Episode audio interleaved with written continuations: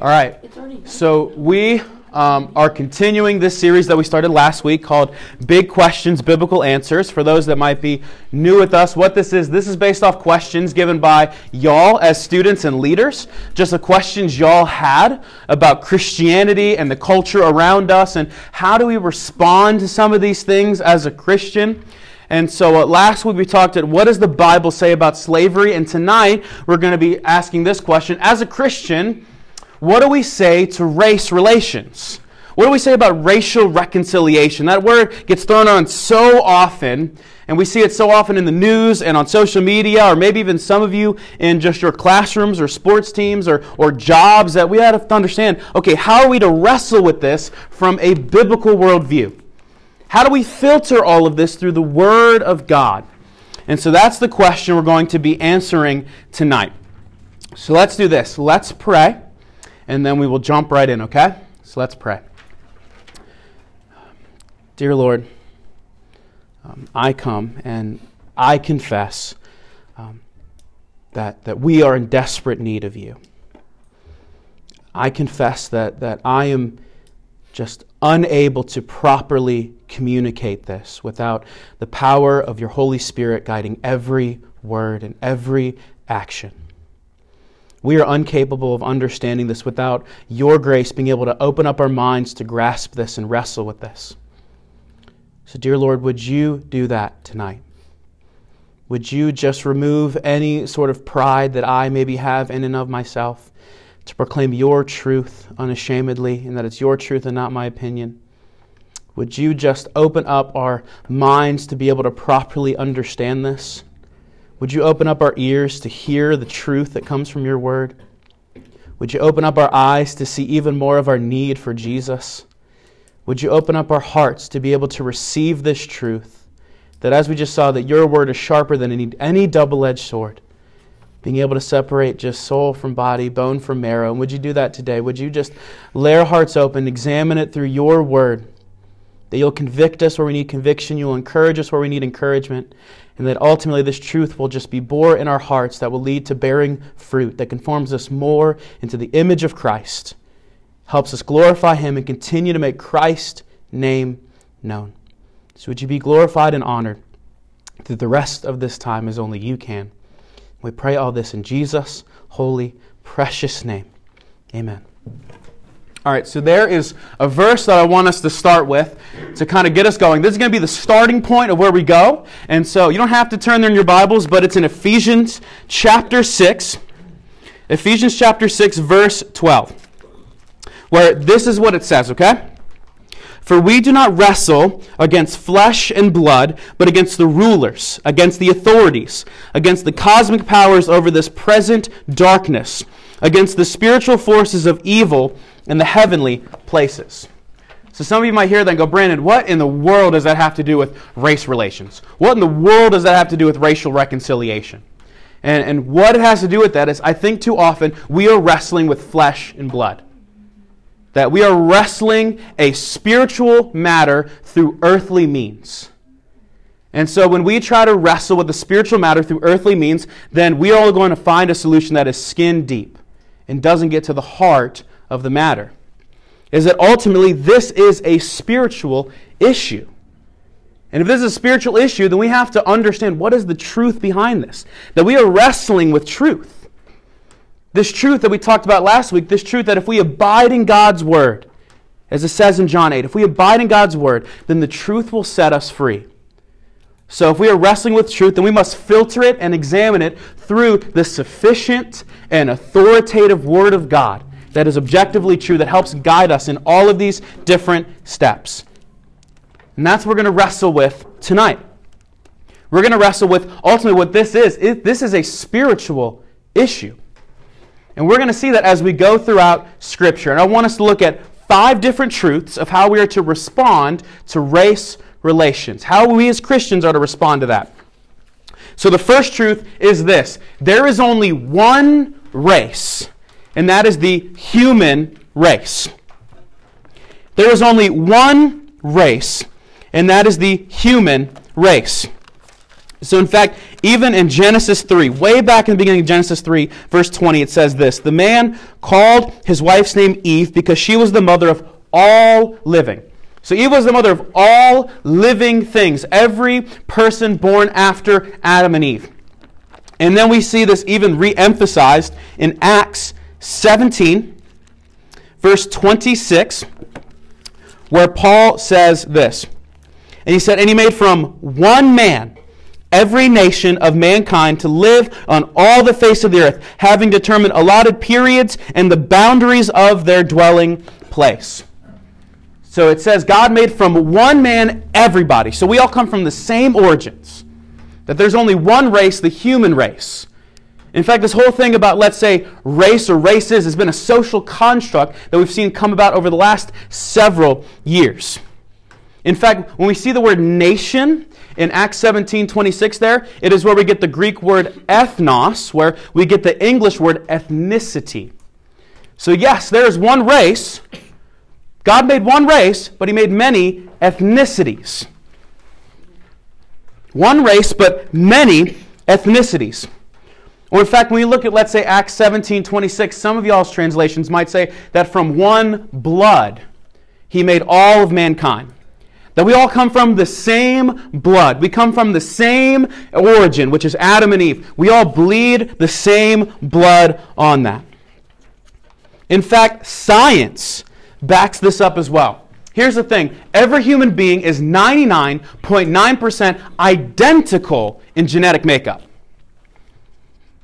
That human beings are 99.9% identical in genetic makeup. So, very start, we must understand we are speaking, we have to speak with biblical terms. Not the worldly terms we see, but biblical terms, based on ethnicity and not race. Because there's only one race, and that is the human race. And so we're going to see the ramifications of that, what leads to these next truths. So, truth number one, there is only one race, and that is the human race. Then we have truth number two is everyone is made in the image of God. So the entire human race is made in the image of God. And so we see the verse that, oh, so many people quote for this, and that is in Genesis chapter 1, verse 27, where it says this. So God created man in his own image. In the image of God, he created him, male and female, he created them. So, this word man refers to the entire human race, that we are going to make the entire human race in the image of God, that God imprinted himself on everyone in the human race. So, if we realize that everyone is made in the image of God, and we're all a part of the same race, the human race, that affects how we interact with people. That affects how we view other people.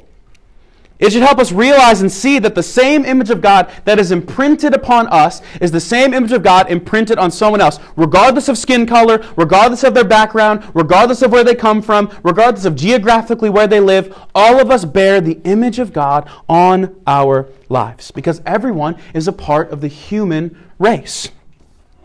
Or this affects something else. If we're all part of the same human race, one race, and we have the image of God imprinted upon us, then this means that if we view ourselves, or let's say our group, as higher than another person or another group, or if we view another person or group as lesser than or even subhuman, then we are ultimately sinning against a fellow image bearer of God.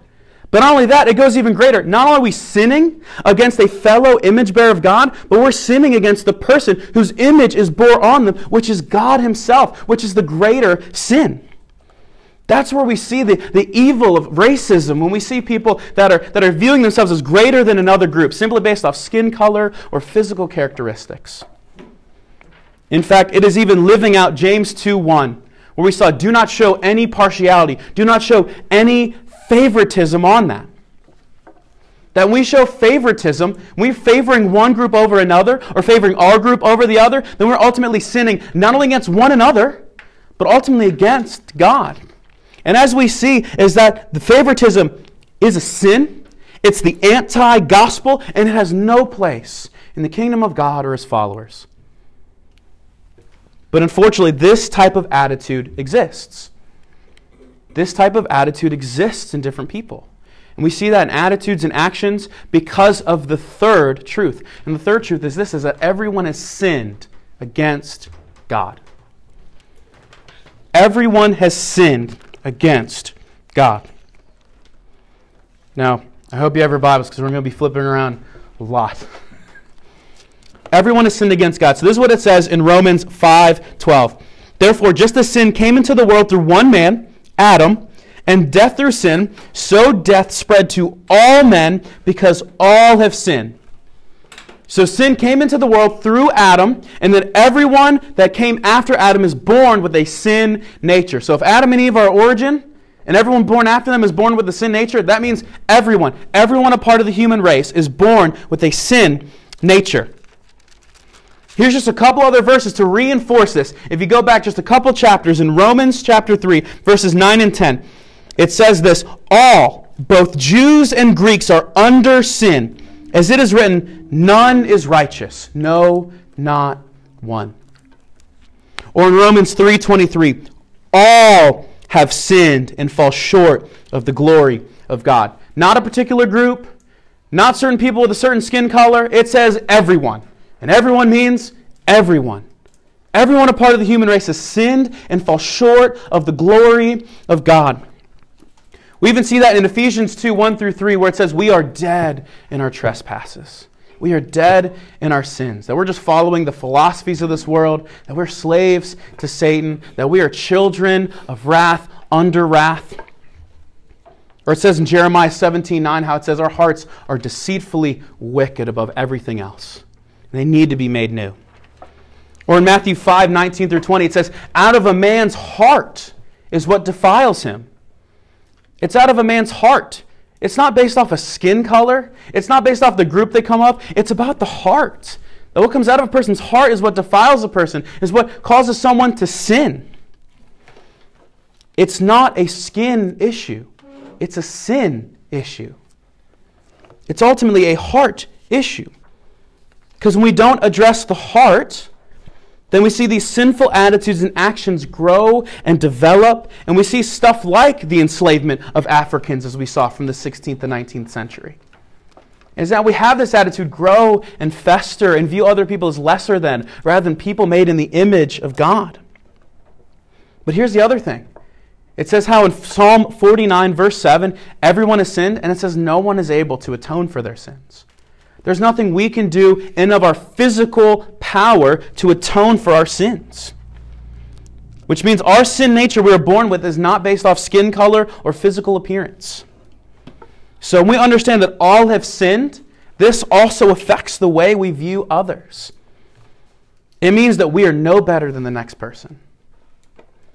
It means that we cannot atone for our sins, just like they cannot atone for their sins. It means that we can commit just as much heinous sins as anyone else. And it also means that we are in a desperate need for a Savior. So, everyone is a part of the human race. There's only one race, the human race. And that everyone has the image of God imprinted on them. Everyone has sinned against God. And then here's the next truth. Truth number four is everyone is in need of salvation. Everyone is in need of salvation. So again, we are still in Romans 5. So this is what it says in Romans 5 18. Therefore, as one trespass led to condemnation for all men, so one act of righteousness leads to justification and life for all men.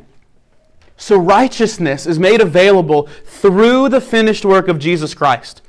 So think about this. Just as through one man sin entered into the world and affected everything, and everyone's born with a sin nature, through one man in Jesus Christ, he offers us salvation for the entire world, for those who repent and believe. Or just a few verses before that, in Romans chapter 5, verses 8 and 9, where it says this But God shows his love for us that while we were still sinners, Christ died for us. Since therefore now we have been justified by his blood, how much more shall we be saved by him from the wrath of God? So just as we were born with the same blood, we're able to be born again by the same blood of Jesus Christ. Or in Romans 3 24 through 26, we saw in Romans 3 23 that all have sinned and fall short of the glory of God. And listen to this beautiful news we see in this. Verse 24 and are justified by his grace as a gift through the redemption that is in Christ Jesus, whom God put forward as a propitiation by his blood to receive by faith. Now, this was to show God's righteousness, because in his divine forbearance he had passed over former sins. It was to show his righteousness at the present time, so that we might be just, that he might be the just and justifier of the one who has faith in Jesus. So we saw, just as all have sinned and fall short of the glory of God, all are able to be justified and saved for those who repent and believe in Jesus.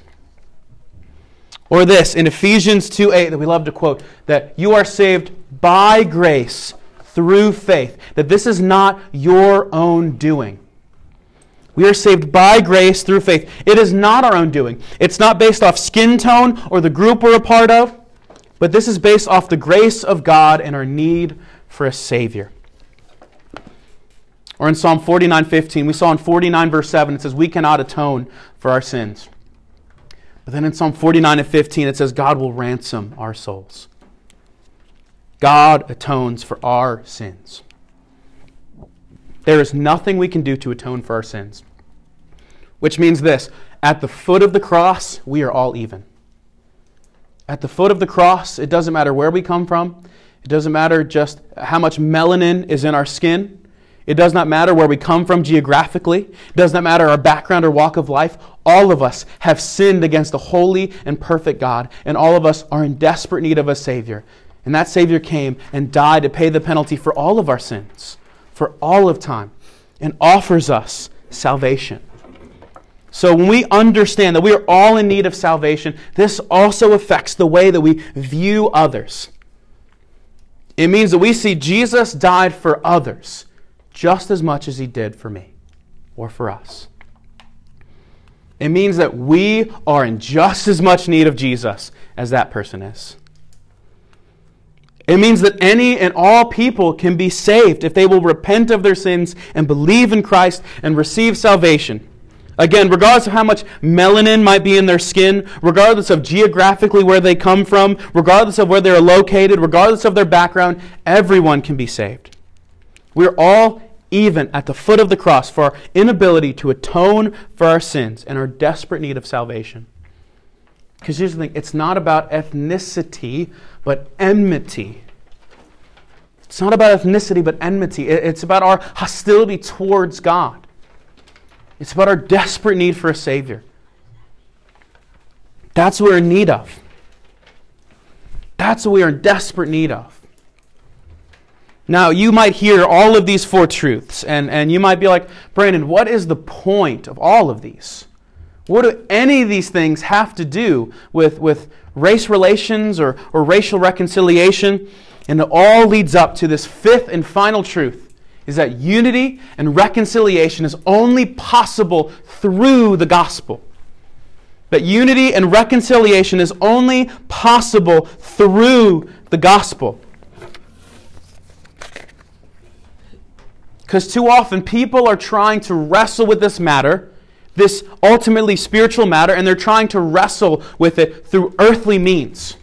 When we try to tackle a spiritual issue through earthly means, it's only going to lead to more confusion and more division. And this truth leads into this second one, which is this we cannot be reconciled to others until we are reconciled to God. We cannot be reconciled to others until we are reconciled to God. Here's the thing any attempt at reconciliation without the gospel at the center, without the gospel as the game plan, will always fail. It will always fail.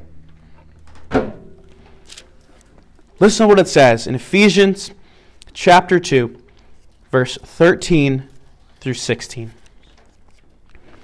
This is what it says.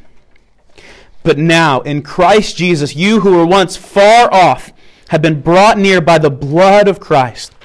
For he himself is our peace, who has made us both one and has broken down in his flesh the dividing wall of hostility by abolishing the law of commandments expressed in ordinances, that he might create in himself one new man in place of the two, so making peace, and might reconcile us both to God in one body through the cross, thereby killing the hostility. So think about this. Us who were once far off, that was all of us.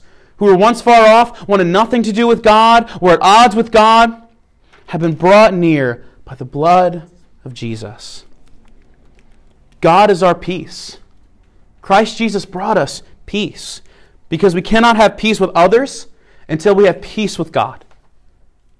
We cannot be reconciled to one another until we are reconciled to God ultimately. And that Jesus has made us both one. Jesus has broken down the wall of hostility. Jesus down has broken down the pride in our lives and cut it at the root the enmity that we had between other people and between God. Jesus is the one that creates one new man, one new redeemed human race. The redemption of others and the reconciliation of others is only possible through the cross. Again, when we try to wrestle with this issue, with this race relations issue, and we try to re- wrestle with racial reconciliation, on a flesh and blood level, we only try to go skin deep with this. Again, the effects will only be skin deep, it will be superficial, and will have no lasting change. But here's the unfortunate reality in the world around us people are searching for every possible physical solution when this is a spiritual issue that can only be resolved by the cross. And people are looking every other direction but the cross of Jesus Christ. In fact, that's how we see in Matthew 22, 36 through 39, where Jesus gives us the greatest commandment. Where he gives the greatest commandment that we are to obey as followers of Christ. Where it says this Teacher, what is the greatest commandment in the law? And he said to them, You shall love the Lord your God with all of your heart, and with all of your soul, and with all of your mind this is the great and first commandment, and a second is like it. You shall love your neighbor as yourself. So the greatest commandment is to love the Lord our God with all of our heart, all of our soul, all of our mind, all of our strength. So literally love him with everything we got. That we are to hold nothing back because Jesus held nothing back in saving us. But until we get the first commandment right, once we get the first commandment right, then we can get the second commandment right. Until we love the Lord our God with all of our heart, soul, mind, and strength, until Jesus has transformed our hearts, we won't be able to properly love our neighbor as ourselves. Until we're reconciled back to God, we won't be able to be reconciled with our fellow neighbor. Or again in Acts 4:12 it says there is no other name under heaven or earth that anyone can have salvation except through Jesus Christ. There's only one way to reconciliation, and that is through Jesus Christ and his finished work on the cross. Just as we talked about last week, is that a lot of times we want to talk about society reform. That's not a bad thing, but ultimately, the Bible's ultimate goal is to point us to spiritual redemption to point us to the salvation of our souls. That's why it says in Luke 9 19 10, where Jesus said he came to seek and to save the lost not to change systems and transform a society. However, like we saw last week, is that once you transform the people in that society, then you'll see transformation in the society around them. And transformation is only possible by the gospel. Transformation is only possible by the gospel. So when we get the truth of this matter right, then we will see transformation and reconciliation. When we truly grasp the, the spiritual matters behind this, then we will be able to speak to this issue with biblical clarity through the power of the gospel empowering us. And as we saw in John 8, 31 to 32, that people will know the truth, and the truth will set people free. And that we will see reconciliation, and we will see transformation. We will see souls being brought from death to life, and we will see people from all different walks of life being reconciled to one another. This is only possible by the gospel. It's only possible by the gospel. It's not based off a system or an ideology, it is based off the finished work of Jesus Christ. Because here's the thing diversity is a byproduct of the truth. Diversity is a byproduct of the truth. It's not something where we try to force everything around externally and then we'll get something internally right. We could change all the systems in the world. We could follow all these different worldly philosophies, but it doesn't transform the heart, then it won't end up in what we truly desire. Diversity is a byproduct of the truth. Then we get the truth of the gospel right. When we get the truth and how to speak clearly, clearly to this issue, then we'll be able to get this right, and we will truly see diversities produced of that. Because the greatest reconciliation needed is our being reconciled back to God. In fact, I want to give us this beautiful picture of what we see. We see that we are one human race, but we are many ethnicities. We see people that are reconciled back to God. I want us to look at this beautiful picture that we see in Revelation. And I want us to look at two verses. And I think, unfortunately, too often people stop at one of these verses. And that's in Revelation chapter 7. Revelation chapter 7, verses 9 and 10. Revelation chapter 7, verses 9 and 10. This is what it says. This is, this is the vision that, that God is giving the Apostle John about the end times and, and what it's going to look like. And so he's getting a vision of what heaven is going to look like. So this is what it says in verse 9. After this, I looked up, and behold, a great multitude that no one could number from every nation, from all tribes and peoples and languages, standing before the throne and before the Lamb, clothed in white robes with palm branches in their hands. And I think too many people stop at verse 9. They'll say, man, this is a beautiful picture of what it looks like. We need, to, we need to have this now here on earth. We need to strive for this now. And yes, it is absolutely a great goal to strive for. It is a beautiful picture of diversity. It is a beautiful thing of what heaven's going to be like. But we got to understand why are all these tribes, tongues, and nations there? Why are these people clothed in white robes? Why do these people have palm branches in their hands? Why is there this great multitude far beyond the eyes can see? We get that answer in verse 10. So let's look at verse 10 where it says this. And crying out with a loud voice, Salvation belongs to our God who sits on the throne and to the Lamb. That salvation belongs to our God, not an ideology, not a system, not sociology, not a worldly philosophy. Salvation belongs to our God who sits on the throne. The Lamb who was sacrificed to pay the penalty for all of these nations for all of time, they could be reconciled back to Him. That is what this is all about. And so that's what we see. When God is on the throne of our hearts, then we will start to see that great multitude even now. But as long as we are sitting on the thrones of our hearts and we are wrestling with these issues through earthly means, then we will never get it right. We must get this right. We have to get the gospel right on this. So, how does the gospel respond to race relations? How does the gospel respond to race relations? Everyone bears the image of God. Everyone has that divine imprint on them. But also, everyone has sinned against God. So, everyone is in desperate need of a Savior. Everyone is in need of salvation that only comes from God and provided by the finished work of Jesus Christ on the cross. And He offers salvation to all people to the entire human race. And that Jesus reconciles us back to God, which is the most important thing, which then leads to us being able to be reconciled to one another, which will be the byproduct of that. So we understand that. When we see the need for people to be reconciled back to God, and we see people trying to find this reconciliation in so many different ways, that won't last and that won't work. This should propel us to go out into the world to proclaim this gospel message. It should propel us to proclaim this gospel message to all people. That's why we see in Matthew 28 19 through 20, Jesus says, Hey, go and make disciples of all nations. Of all nations, of all tribes, of all tongues, of all languages, of all people. And he says, I will be with you always, even to the end of the age. even to the end of the age, when we see Revelation 7, 9, and 10 of every tribe, every tongue, and every nation gathered around the throne, saying, Salvation belongs to our God. That's what it belongs to. Here's what it also means for us that if we are saved by the gospel, we are now entrusted with the gospel. That if you have repented and believed in Christ, you have been now made an ambassador for Christ representing the kingdom of heaven. This is what it says in 2 Corinthians 5 16 through 21.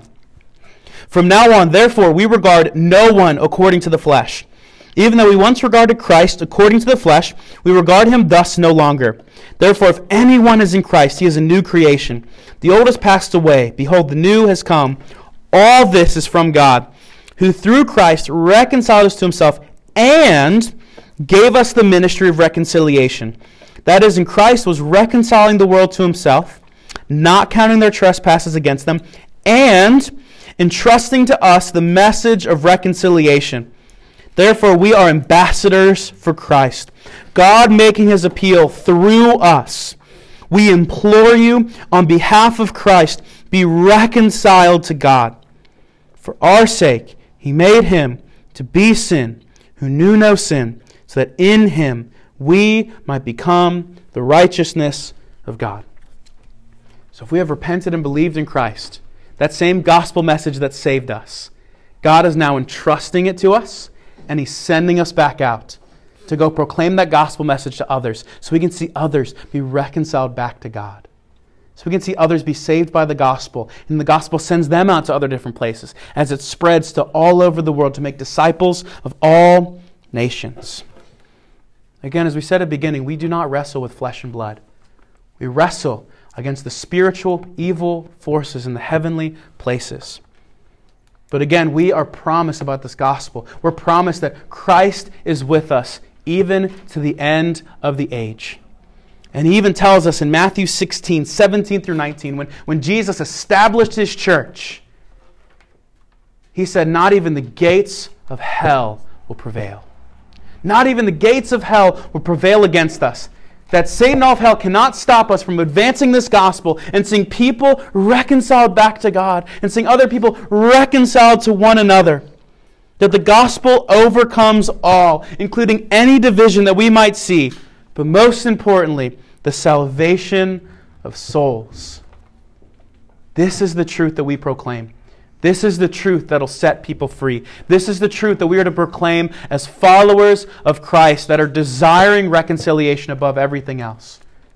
That until we are reconciled back to God, we won't be able to be reconciled back to one another. But we are encouraged that this gospel will not fail. His word will not return void. And He is with us always, even to the end of the age. And we are surrounded by the throne, surrounded by the Lamb, saying, Salvation belongs to our God. This is our message. This is our story. This is what we get to proclaim. And that is the truth that we get to speak to other people. Let's pray. Dear Lord Jesus, we are just so thankful for you. We are just so thankful just for your finished work on the cross. We are just so thankful that, that even us who were so far off and so far gone, that you have brought us near because of the blood that you shed on Calvary's Hill to pay the penalty for all of our sins for all of time. We thank you that you did not come to save a particular group based off skin color, but you came to save sinners. Through Jesus, I am the foremost. We thank you that you offer salvation to everyone who will repent and believe.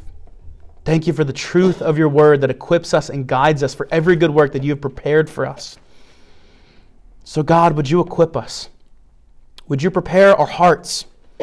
Would you help us be able to take this truth and go back into our workplaces, into our schools, into our jobs, into our sports teams, into our neighborhoods, so that we would proclaim it boldly, that we would implore others on behalf of Christ to be reconciled back to God.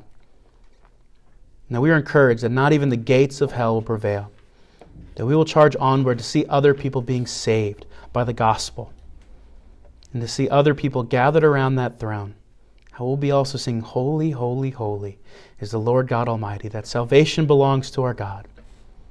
By the blood of the Lamb and the word of our testimony. It's only by your grace we're able to do this. So, by your grace, would you carry us forward to continue to make Christ's name known? In Jesus' name I pray. Amen.